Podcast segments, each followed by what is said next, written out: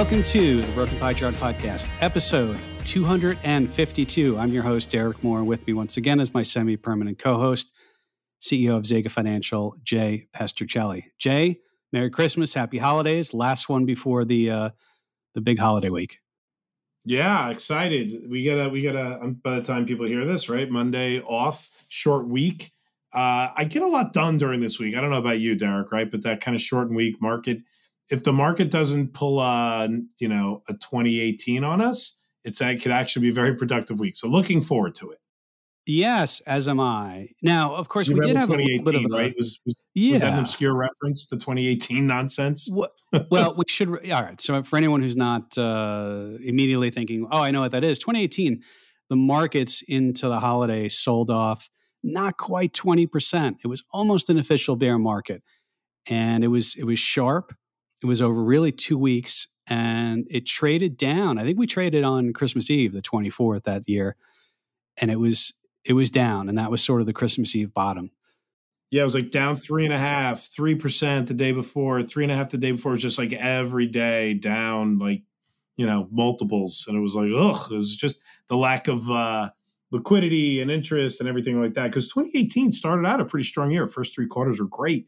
And then and it just all kind of went down. We should maybe get a sound effect for 2018. Something, maybe something like that. Well, you know what's this punchy? Uh, a lot of people are blaming. So let me, let me set this up and then we can have some discussion on it. Zero DTE options again. Now, Wednesday, we had a sell off. And if you were following the markets, the chart was sort of up and to the right on you know the intraday chart. And then you had this this sell off, and we actually sold off around you know greater than one percent. I think it was down one and a half percent at one point. Yeah, one three, one four. Come on, yeah, it wasn't Some, awful. Yeah, it wasn't awful. Uh, but of course, the several, uh, both on Twitter and then on CNBC, I think some other outlets blame zero DTE options. And what they blamed was they said that people were long a lot of puts and they're you know cheap out of the money puts. And when the market started to come down, that causes the the market makers to sell stock and and sort of exacerbate the the the sell off, but not so fast as the CBOE. Contrary, and I'm reading this. Uh, this is a Bloomberg article titled "Zero Day Options Shouldn't Be Blamed for Sell Off." CBOE says, and it says, uh, contrary to what some Wall Street analysts are saying, a surge in trading of zero DTE expiry options shouldn't be blamed for Wednesday's sell off, says the CBOE. Um, and I'll, I'll, sort of, I'm not going to read the whole thing, but uh, skipping down, they say uh, a number of analysts cited that so called gamma hedging for acceleration slide. And that essentially means that when there are options on one side or another, and let's say the market's coming down and the, the negative deltas are increasing, the market makers have to sell more stock. And that's that's what the people who are blaming zero T DTE options are really blaming. And we can expand on this, Jay, once I kind of finish telling you what the CBOE did. And the CBOE says, but market makers were mostly long gamma throughout the sell off. CBOE data shows, meaning they were essentially going against the prevailing trend and actually buying stocks as they fell. Quote, this means, if anything, their hedging activity would have been a stabilizer rather than a primary driver of the sell off, said Mandy Xu, head of derivatives market intelligence at CBOE. All the headlines are once again much to do about nothing, end quote. Let's discuss, Jay. Any, what are your thoughts here? Uh, my thoughts are like, hey, after up nine days in a row, and then you have a one and a half percent sell off, all of a sudden you got to you know, blame the usual suspect here, which is zero day options. I just find it ridiculous uh, that that you know people can take that blame. Like options, gosh, like I, I just I think about that dynamic. Like that is such the tail wagging the dog mentality, where the options market is impacting you know because of a small you know a small group that is you know actively trading the options is actually impacting the overall market hey, how about it's just like what you always say? There were more sellers than buyers that day. And love yeah, it. So people took some profits. Like this is not unusual. And I will tell you this there's a lot of people who are waiting to take the market down because of, you know, look, we're approaching a technical top. uh, you know, approaching the 2020, I think it was 2021. It might have been like January, the first day of January 2022, where we had that, the, the previous all time high. Yeah, to have a down move as you're approaching a technical top is very, very normal. But to all of a sudden blame zero day options, it just, it seems lazy, Derek. I don't like it. Well, yeah, and, and you know the CBOE is has been pretty transparent about some of the data here. I'll just uh, again, I'm not going to read this whole thing. It they said uh, options activity in the index that day was concentrated around puts at 47.55 to 47.65, and they were ones expiring Wednesday. Uh, but I think they said that uh, buying only exceeded selling by only about a thousand contracts. The exchange data shows. So it looks like, and, and nobody can see this graph, but it's sort of even the buying and selling. So, like the CBOE has this data, they, they show it. So I, I'm in agreement with you. I think it's an it's it's lazy to blame those for any little downturn in the market, and yeah, you, you know, I that's I think it's lazy lazy. I don't like it. Let's move on to people that actually know what they're talking about. I mean, actually, can I just say this comment, Derek? Like, we have a lot of products out there that people write articles about. I mean, how often do they actually get it right? Like, what would you say? One out of 20?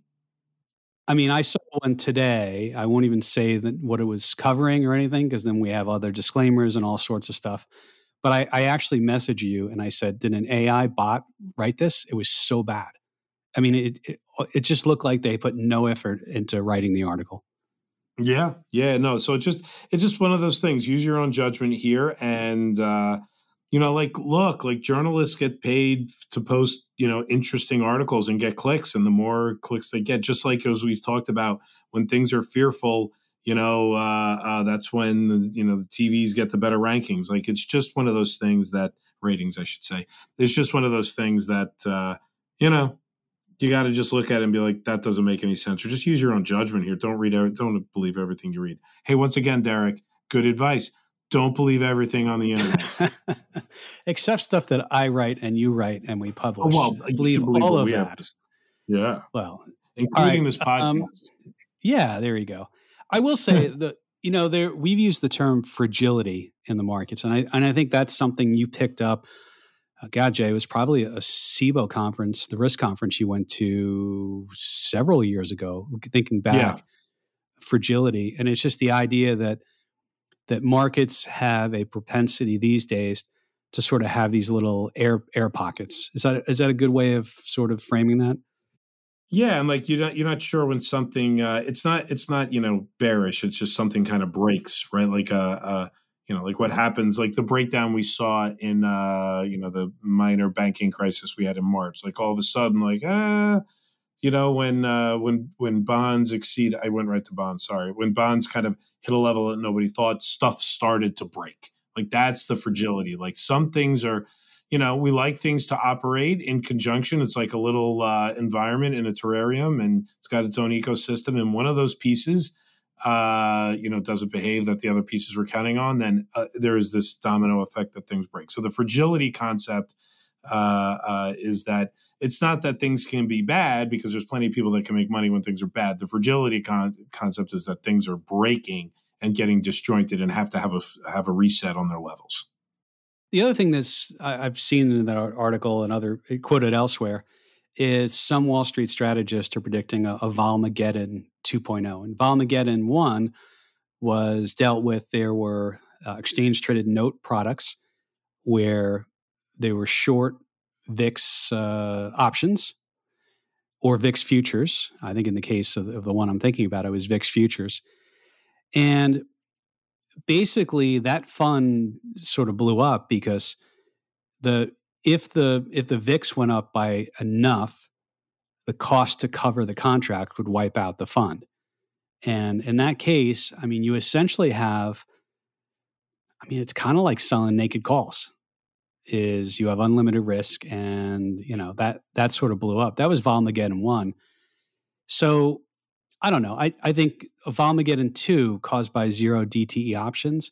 I don't know exactly what they're saying is going to happen. I am not I'm not quite sure, and I think it's I, will say it again. It's lazy. It's lazy to say it. Yeah, it's by the way, talking about fragility, right? The the impact of and there were some of those ETNs, uh, exchange traded notes that you know had to shut down after that day. Like it was pretty bad, right? And and uh, for those, and the impact of the rest of the market was a meh. It was a little bit of a technical blip. It didn't break anything in the you know in the bond market or the equity markets. The the options market felt uh, the sting, but really didn't impact too much more.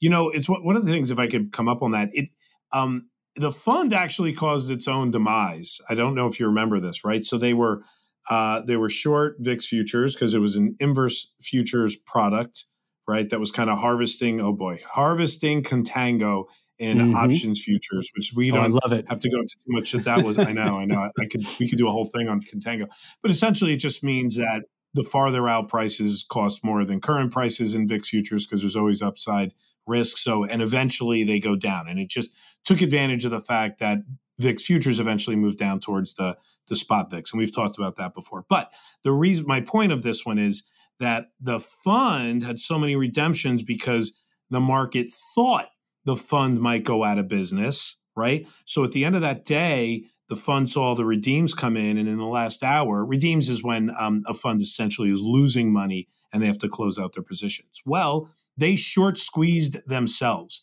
They had to go rebuy the futures contracts, and they themselves, by buying the futures contracts that they were short, pushed up the price of the futures contract they were buying, and they essentially squeezed themselves because of the fear that they might have to shut down. Well, it ended up turning out that they absolutely did shut down, and they were fine until the after hours. Right? I think it was the like the the trades that were happening at 4:30 after the you know the regular markets had closed that actually caused that fund to have to shut down. So again, just an interesting market dynamics. It's a good example of fragility there too, where something gets really out of whack, and there's always there's always a little. Uh, you know, a little damage off to the side and caused a reset. Not every short futures uh, VIX fund went under, but a bunch did. I do remember that day too because we we were sort of messaging back and forth, and my comment was the indicated price on this should be like zero. How is it still this? I, I was like, this this is either the the easiest money anybody could ever make because you could have bought out of the money put options very very cheap. But I when I mean puts, I mean the, the fund essentially goes to zero but I don't remember the price of the fund at the start of the day, but you could have bought ones for like 10 cents that essentially were were no brainer. I'm like, how is how is nobody doing this?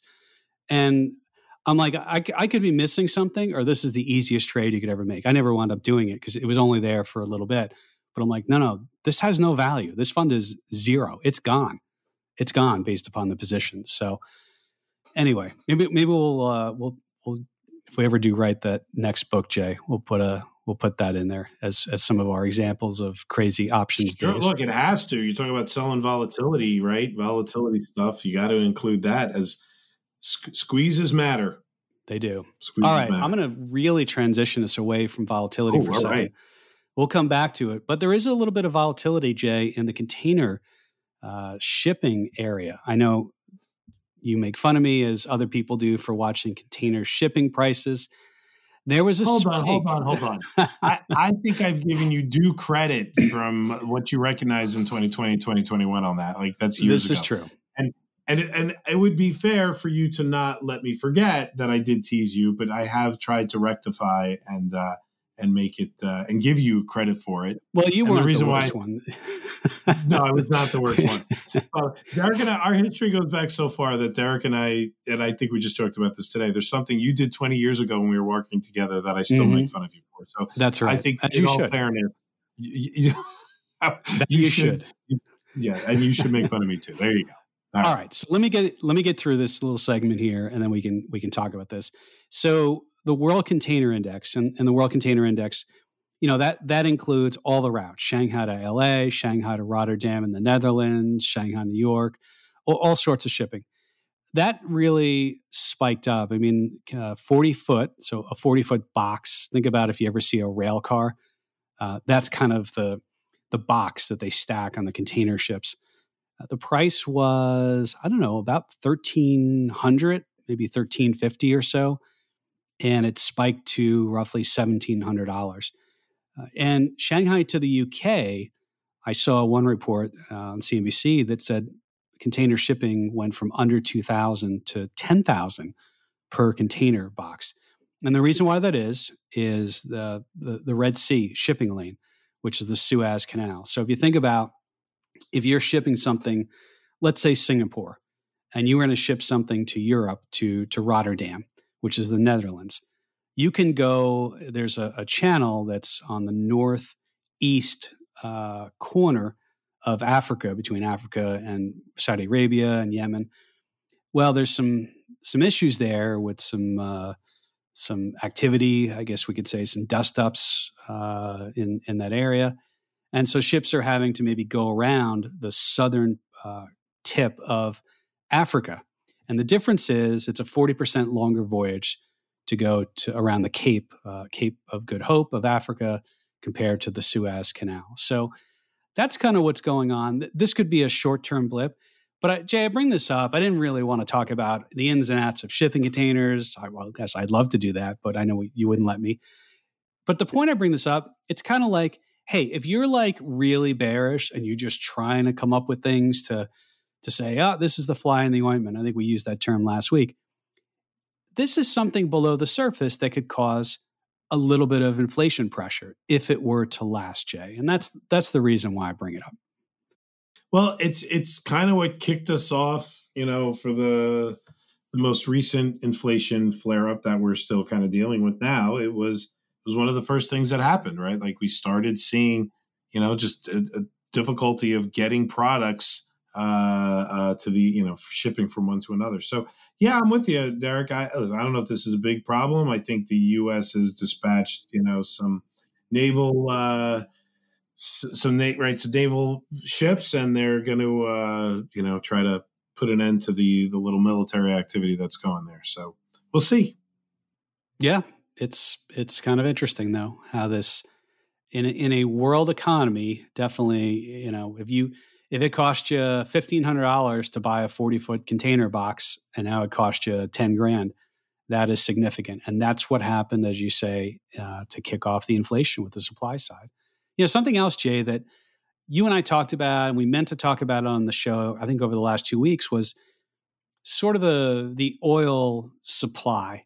You know, where how much yeah. supply of oil is there? And Jay, I know you've you've looked at the uh, drawdown and the the SPR maybe kick us off on on this. I mean, is this something maybe that could are, is, are people missing this? I mean, everyone seems to be very bearish on oil. Like this is another fly in the ointment. Like if energy prices were to spike, is this kind of one of those things too?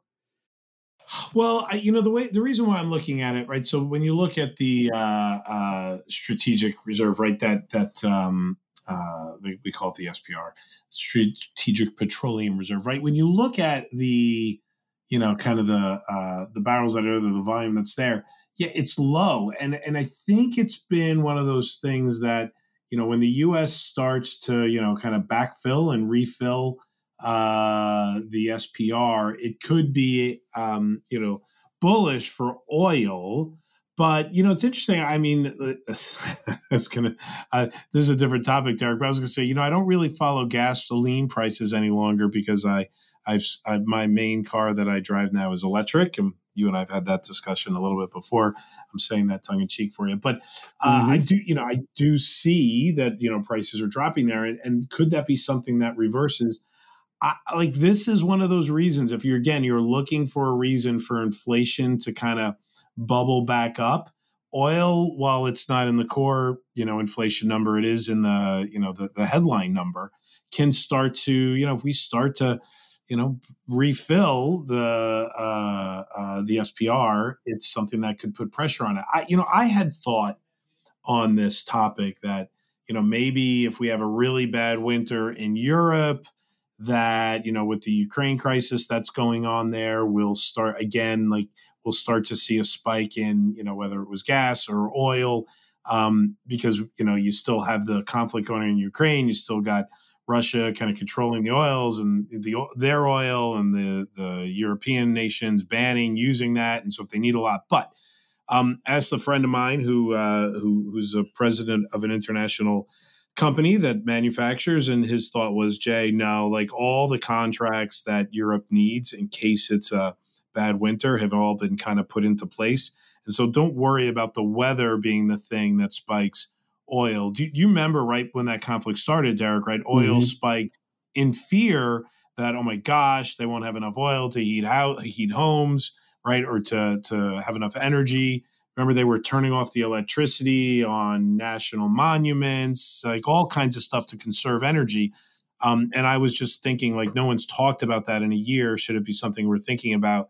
um, my friend who I would consider an expert on kind of international uh, supply chains uh, uh, told me, yeah, I, he thinks Europe's got a lot of that stuff kind of ironed out. Look, it's a it's a data point of one, but uh, you know it was interesting, to, and I'm not surprised by the way, right? You take all year to get take care of a you know potential disaster coming. So you know I think so. Back to why I brought up the oil thing. Like I think that's another thing that uh, if the U.S. starts you know purchasing oil, and at some point they're going to have to kind of refill uh, uh, the SPR, then that might be slightly inflationary.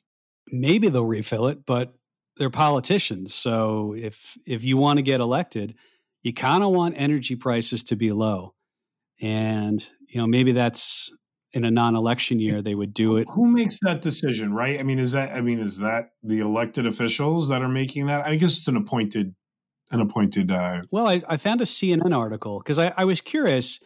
So why didn't we buy? You know, when oil went negative, and not like I, I don't know how fast you can do this, but you know, why didn't why didn't they just load up on oil and fill it to its ultimate capacity? Like it's I, I don't think it's ever been really a capacity.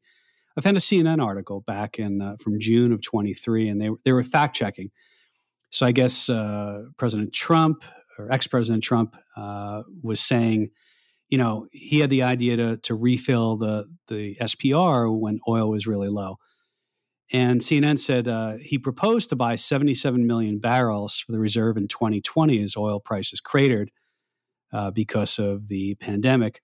But, and I'm quoting from the CNN article here, but the Democratic controlled Congress rejected the, the funding that would have uh, been needed to, to pay for the purchase, describing it as a subsidy. So I guess you need congressional approval if if you're spending money, you know, the power of the purse. So anyway, I, interesting.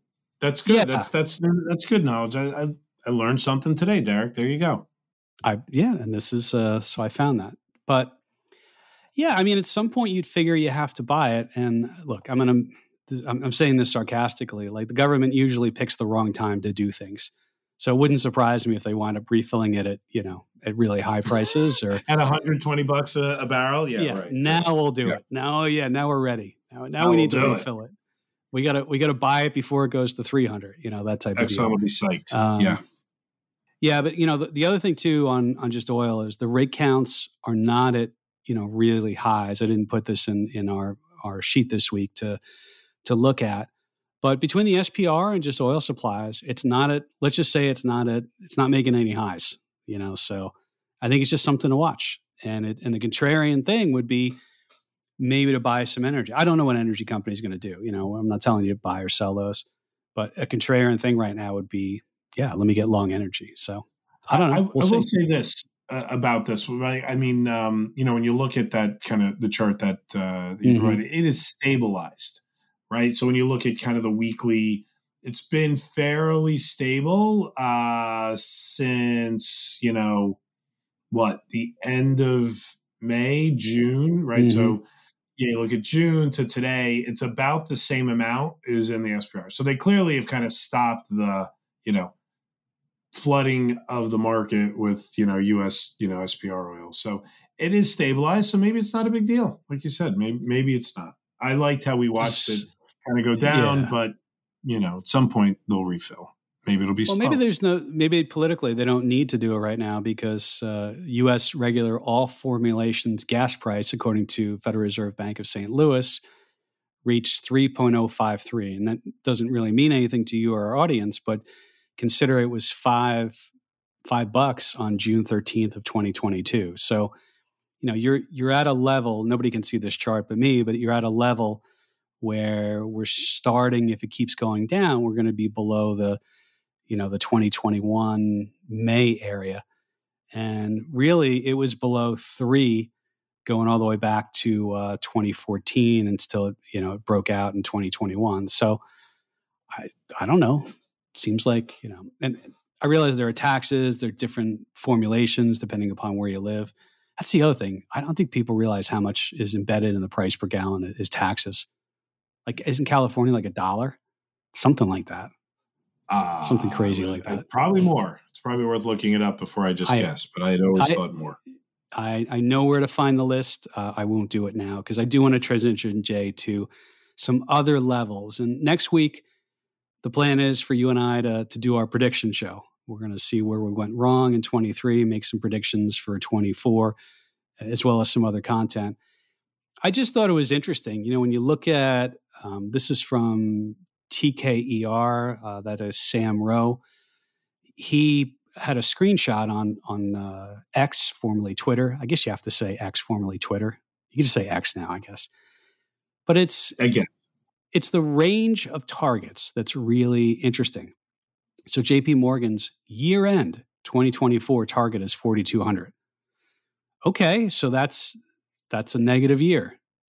Morgan Stanley's 4500 and then you go uh, Deutsche Bank BMO is 5100. Capital Economics is 5500, Goldman's 4700, Wells Fargo 4625. I'm not going to read them all. So there's definitely a range of outcomes and but it, it, it sort of is interesting because I pulled up the consensus estimate and I, I'm going to kind of lead the audience and, and us down this path. You know, the consensus estimate for 2025 is 276. And you might say, well, why are you concerned about 2025 estimates, earnings estimates on the S&P 500 if you're talking about year-end 2024, so that's next year S&P 500 index targets. And the reason why I'm interested in 2025, because essentially, if you are making a prediction about what the market's going to be at the end of 24, you're sort of saying, I'm going to pick, if I know what my earnings estimate is for 25, then to get the level, I have to back into the multiple. And so I think Morgan Stanley's estimate is 266 and their their year end target is 4500 so if you do the math and you say well uh, if the forward estimate is 266 and the year end is 4500 they're saying it's going to be trading at a 17 multiple but on that same 266 jay if it trades at a 20 multiple well that means the target is 5320 you see where i'm going with this where it's kind of like this is why it's so hard you got to pick the earnings and then you got to pick what the market multiple is. Like how much are pilling? Yeah. Yeah. I mean, like you're talking about here, like, okay, to know where the market will end next year, 2024, you need to know what the market, what the, what companies will make through 2025. Right. So, like, think of, it's a year from now, we want the prediction because that's all what we care about. Like, what happens in one year from now, which I think you and I both sometimes go like investing is longer than a year at a time, people, right? Yeah. Like it's okay. But it's like we still we still do it. Like we still have to have this this this discussion. So if I want to know where the year is going to end in 2024, I should know what the earnings are going to be on the S&P for 2025 to get the forward PE number. So like that so right off the bat, I need to take I don't even have 2023 numbers yet right? And now. I have to know what 2025 numbers are going to look like. Okay, good luck. But okay, there's a trend, there's a range, fine. And then you're adding on that other complication of, well, what are people willing to pay for those earnings, i.e., the multiple to get there? So, yeah, like it's, of course, it's hard, Derek, right? And which is kind of why, like, we only do it in jest and we don't make our investment decisions based on the accuracy no. for our ability to project things like 2025 corporate earnings.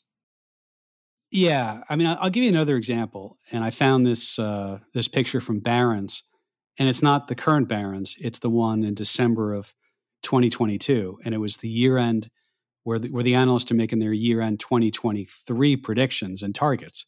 So that's essentially right now, like what's what's the market going to be at the end of next week? Well, what's fascinating me is I'll give you two examples. Ed Yardeni, Yardeni Research, had uh, 2023 S&P 500 EPS his estimate was 225. Uh, Gaurav Mallik from uh, State Street Global Advisors also had 225. Now you might say that's not really interesting, but what is interesting is Yardeni's year-end target for this year was 4,800.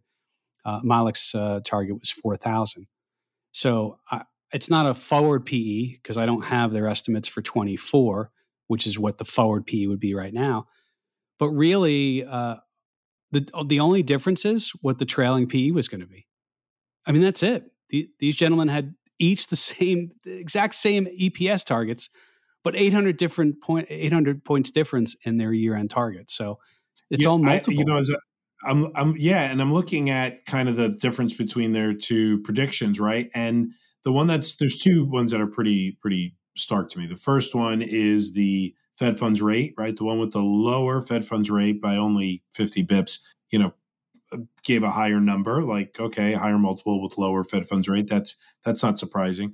But the big number is the the growth, right? The real GDP growth, right? The one who had the lower projection said only 0.4 percent. The other one said 2.0%. So I think there there's one of those things that gives you an idea of what drives a multiple when it when it comes to these numbers. It's growth helps, right? Growth creates the the higher expectations. You're willing to pay more for growth, and that's why I think that you know one of the the the, the reasons that the Yardeni uh, uh, projection of 4,800 was so much higher than the Mallik one at 4,000, right? Like growth matters, right? Growth is good for markets, helps with the earnings, even though they have the same earnings number, which is very interesting, right? It's kind of like the no, it the, is. the rate the momentum, right? Which one had the momentum? The other thing I'll, I'll say is, and we, we talk to the people, you know, different people at State Street all the time, is I know that um, I can't recall it right now, but you know, analysts re- revise their estimates as new information comes in. So it's kind of like imagine if you and I, instead of being in the investment world, we were on CBS Football Sunday or Fox Football, you know, the pregame show. And you're like, oh, I think this team's going to win by this much. And then new information comes in, you find out the quarterback was is out. You're like, well, you know, do it. I have new information. I, I have to change my outlook now. You know, like that happens all the time. I I don't know. I mean, I, I think it's a good exercise, but it's a little silly to look at all these predictions, even though we're going to do it next week. It's it's really you know, and, I'll, don't you think too that when you have a bad year, your predictions are much more bearish than when you have a good year. Like think about at the end of 2021 yeah, recency. Recency for 2022. Bias. Yeah, absolutely. Yeah, recency bias, of course. Of course. The other thing that, um, and I, yeah, so Sam on, uh, on X is, uh, he puts out some interesting stuff. He also had a distribution of S&P 500 annual total returns 1957 and 2023. You and I mentioned this a couple weeks ago that like very few times does the market actually get the average return that's been the average o- over a long period of time. And Jay, what his chart says is the market is most often up 15 to 30%. Second most often is 0 to 15%. Uh, that's interesting to me. Like, market's up a lot, a lot of times. I mean, it's one of those things we talk about it all the time that markets, you know, tend to go up, right? And in this this chart here with the I guess it's uh, 66 years, 67 years of mm-hmm. history, 23 times, which turns out to be about 35%. 35% of the time, the market is up between 15 to 30% in the calendar year. So one yeah. out of three times, it's going to be up what we just saw. I mean, that's, by the way, then 10 more times, it's up, you know, 30 to 45. So, like, if you were to think about that, Derek, that means half the time in this study, right? I just said 66 times, 33 times the market is up 15% or more. It's one of those things that like you you you want to position yourself to capture the things that, you know, are generally the trend, right?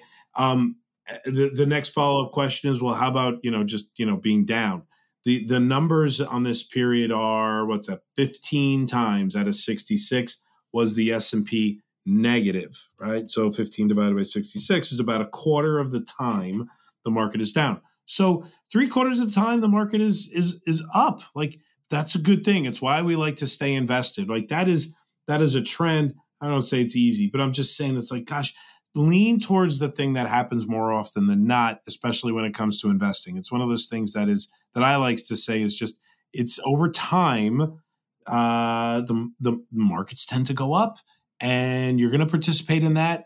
And like if you told, if I told you half the time the market's up 15% or more, you'd be like, well, of course I always want to have exposure to the market then, right? I always want to have some level of exposure. Now, those really bad years, this is why we hedge for people that don't have, you know, a longer time period, right? I had a, a client of ours who's going to probably retire in the next two years.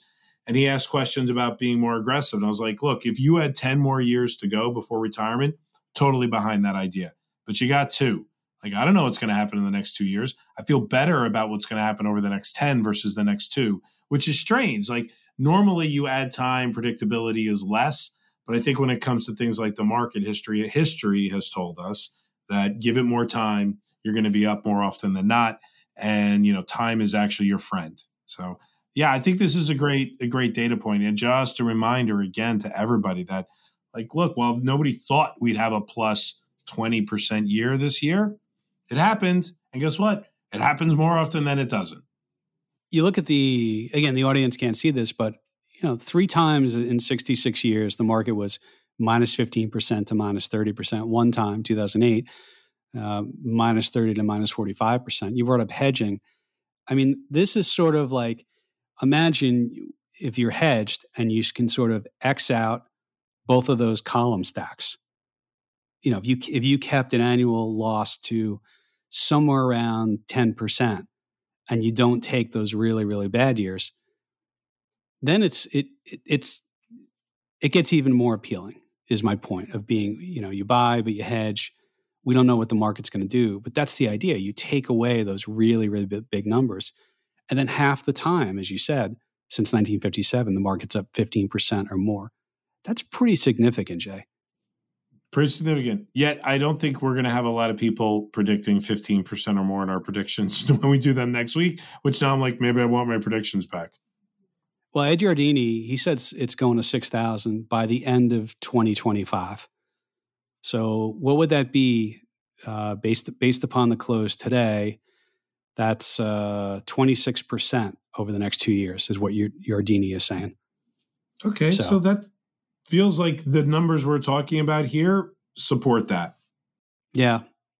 Yeah. Do you remember the? Uh, I, I I didn't pull it up for this this show, but at the end of the decade, so there were there was some data. There was somebody who showed a chart and it was it was basically saying when the previous 20 years annual return was was x and then they showed the scatter plot and the analysts at the time were only predicting whatever they were predicting over the next 10 years and the guy showed like if that actually came true it would be such an outlier to the downside meaning normally you get much better returns after you have a 20 year period remember 20 year period prior to to uh, start of 2020 was you had 2008 in there, you had 9/11, you had the tech crash, you know. So I, it's I'll try and find it again, Jay, and we can maybe talk about it more. I, I don't know if you remember that. It was the scatter. Oh yeah, yeah it, to, I totally remember yeah. it. Right, and it kind of predicts based on you know the average return over the next ten years based on what has happened. So yeah, totally remember it. It was interesting data. I would say like feel like this year feels like an outlier from the last time we saw that data. Right. Yeah. Like it was coming yeah. in lower and lower. So we'll see you know, like all data, it's one data point. I want to talk about uh, Christmas movies in our recommendations, and maybe you have a different one. But before that, I want to bring up something. Our, our uh, I've cited him a lot. Uh, oh, what is his name? Why can't I remember his name? He he has the twelve year, twelve year forward um, graph. Jay, it's not Why Shiller. It's um, Yes, I know we've talked about him before. Now I'm drawing a blank as well. Uh, I I will find it. I will find it, but I'll, I'll start with just what what he was showing. You remember the you you might have remembered the the dot plots came out, and for anyone who doesn't know what the dot plots are, uh, John Hussman, Jay is the is the It was Hussman, very good. Yeah.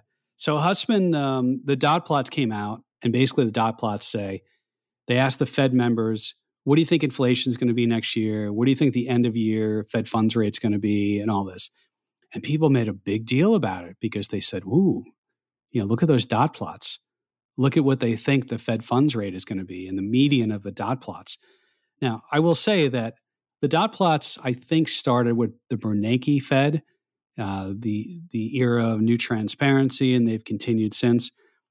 And Hunt, uh, Hussman had a, a tweet or on X, an X, I guess you can say, basically saying the the correlation between what the Fed dot plots are and then one year later, what whatever the metrics wind up being is like zero point nine percent, meaning like they're wow. worthless. Yeah, they're worthless. yeah, yeah. yeah. written articles about this, like they they their predictions are awful. In fact, Bullard, who has since retired from the Fed, at one point didn't put his dot in because he said we're, we're awful at this. Like, why are we even? What are we doing here? So anyway, I thought I'd bring that up, well, and I, uh, he no, actually took the time look, to run the correlation. So it moved the market this month, right? The dot plot showed a drop in rates, and the market ate it up. It did, but you know, pe- people shouldn't look at those dot plots. All, all you need to do is go, and it's on the Fed site. Go look at like 2014, what they thought the Fed funds rate was going to be in 2015, and how wrong they really were you know, they were like, oh, it's going to be three and a half, four percent. No, it was next to zero. It was almost zero. So wow, yeah, well, that that's how you do it. All right, so um, do we have anything else on the uh, on the agenda here? I guess we're done. Are we really done? I mean, we usually touch base on volatility, but I think we're good. Like same story as last week continues to show low volatility for a little for for a little longer, which I'm not surprised based on this week. Even with that weirdness on Wednesday that you know the zero DTs got blamed for. Yeah, VIX tells a 13 handle. VVIX a little elevated. It did. You know what's interesting though? It didn't spike. No, like you think not. you know it didn't do anything on Wednesday. Like so, if it was options based, it would have spiked the VIX. People would have not people. Whoever wrote that, you would have seen it and the whole point of zero TD, that's what the VIX reflects options. So, all right, sorry, sorry, sorry. Now I'm back. Now I don't like it. Lazy, I don't like it. I know, I know you don't like it. Uh, the VIX and the VVIX, the only thing I'll say about it is we run a, a quantitative strategy and, and we look at 19 different, uh, also called volatility or option based triggers. And so one of the ones we've been watching is we look for this, this compression and then uncompression, I'll call it, uh, let's say the, the VIX and the VVIX. And it's really, you're looking at standard deviations and things like that. And it, it was like just flatlined. It, it was nothing. And we have seen that start to, uh, to jump up a little bit. And the reason I bring that up, and, and Jay, you can talk about this a little bit briefly, is sometimes when it goes from being, you know, really compressed to starts to unwind, it could be forecasting maybe a, a change in the volatility. Uh, but the other things we watch really aren't pointing to that yet. I don't know if you want to comment on that real quick, and then we can move to uh, some yeah, of our. I mean, may, we're not we're not there yet. It's always like you have a trigger and there's a level for the trigger, so don't jump the trigger. But if that trigger was to kind of come through, it might signal maybe a slowdown on this, you know, pretty quick uh, uh, you know rise in uh, in price on the in the market, right? So the quick move up. So maybe it'll take a little breather, maybe a little retracement, but so far nothing. You know, where it hasn't happened yet, but we're watching it to approach because even when you look like you know a day like today, like this is Friday. Uh, uh, before Christmas, like yeah, the market was up a little bit. Like that's okay. That could continue to kind of trend sideways. There's nothing saying that you know that's going to stop yet. But you know, if that trigger gets there, then eh, may, maybe it shows a slowdown or a slight turn. But there's nothing, there's no red red lights going off at this point for that for that uh, that one way of assessing what's coming. Agreed. All right, let's do uh, let's do some some. Should we? Can we talk about uh, Christmas movies? I love Christmas movies. All right. Well, I, I got to throw Die Hard in there. No, even Bruce yes. Willis said it's not. Nope. He I watched his interview. He was on stage. Somebody asked him, and he said, "For the last and final time, I will tell you, Die Hard is not a Christmas movie." I completely disagree. Take, it is a Christmas movie. Willis? I'm sorry. That's right. I'm going to read your book and tell you that you're wrong. Although there's nothing wrong in the broken pie chart. No, no, it's wonderful. yeah. Listen, you want to watch an action movie that takes place during Christmas? Great it's an action movie. I will say that I remember when Die Hard came out. It was nineteen. I think it was nineteen eighty eight. It was the summer. So you think about that. It gets released in the summer, but it happens to take place around Christmas. I remember seeing it in the movies. I saw the movie theater too. I think that underscores my point. Not a Christmas movie. All right, Castaway, not a Christmas movie either. Although no. it does have the Christmas scene. not a Christmas movie. All right. No, that's all a whole. Right. That's this is a whole segment. Movies that take no, place during Christmas that are not, not, a Christmas movie. All right. Well, uh, you have any recommendations? Christmas Vacation. Christmas Vacation's a staple for me.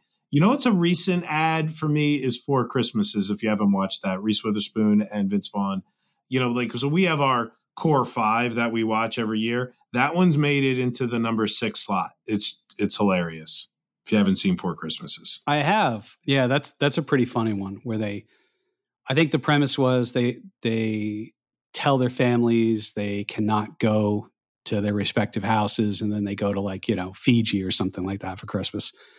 And well, they were going to go right, and then their plane gets canceled, and they get caught on the news standing at the ticket line going oh, to Fiji, right? right? then that's they have right. to like go to the each one of their parents' Christmas. Yes, very funny, very funny. All right, what about Love Actually? That one's not on my list. I know that is definitely a Christmas movie though, but that one doesn't make my list. My my must haves. All right, all right. Um, yeah. All right. Any, any, other recommendations? I can't watch Elf. Can I tell you why I can't watch Elf? You, you, might remember when I was traveling every single week back in the uh, uh, the the TD Ameritrade days. They used to show a movie on the plane. This is a while ago, and every time they would say, "We have a special treat for everybody. We're going to show the movie Elf." It was on every damn flight, Jay. And you know, this is sort of before you had the iPods and the the, the you know, so I watched it a bunch of times. I can't watch it anymore. I can't do it. All right. Elf's, Elf's on my list. Uh, of course, Christmas Story. Home Alone is on there. And yeah. then one that I like to get in, but the rest of the family doesn't like is Scrooged. Scrooged. So that mm. one in the movie mm. theaters as well. Some great one liners in there in Scrooged, if you haven't seen it. Bill Murray movie. You know, one it's a Wonderful Life is is sort of a business movie because it it deals with uh, a, a run on the bank. There you go. Well, that's run on the bank. See, We're going to end with a run on a bank. Well, I, I guess we got to end somewhere and might as well be there. Um, all right, Jay. The, I think we're, we'll call it good for this uh, this holiday edition. Or I, this might be out a little early too, because the uh, the uh, the person who uh, produces this, we never edit it, but it is sort of you know our levels are evened out and. Um, he's I think going to do it a little bit early, so it might be out sooner than than uh, the normal Sunday, but we'll see. We'll see. All right, Jay, that's it. We'll be back next week with predictions, and uh, we'll see how we did in 2023. By the way, I will let the audience know you are outdoing my uh, uh the the predictions from 23 so far. Uh, mine not so good. I'll Yours much better. So there you go, Jay. All right, everyone. Hope you had a good holiday. Talk to you soon. See ya.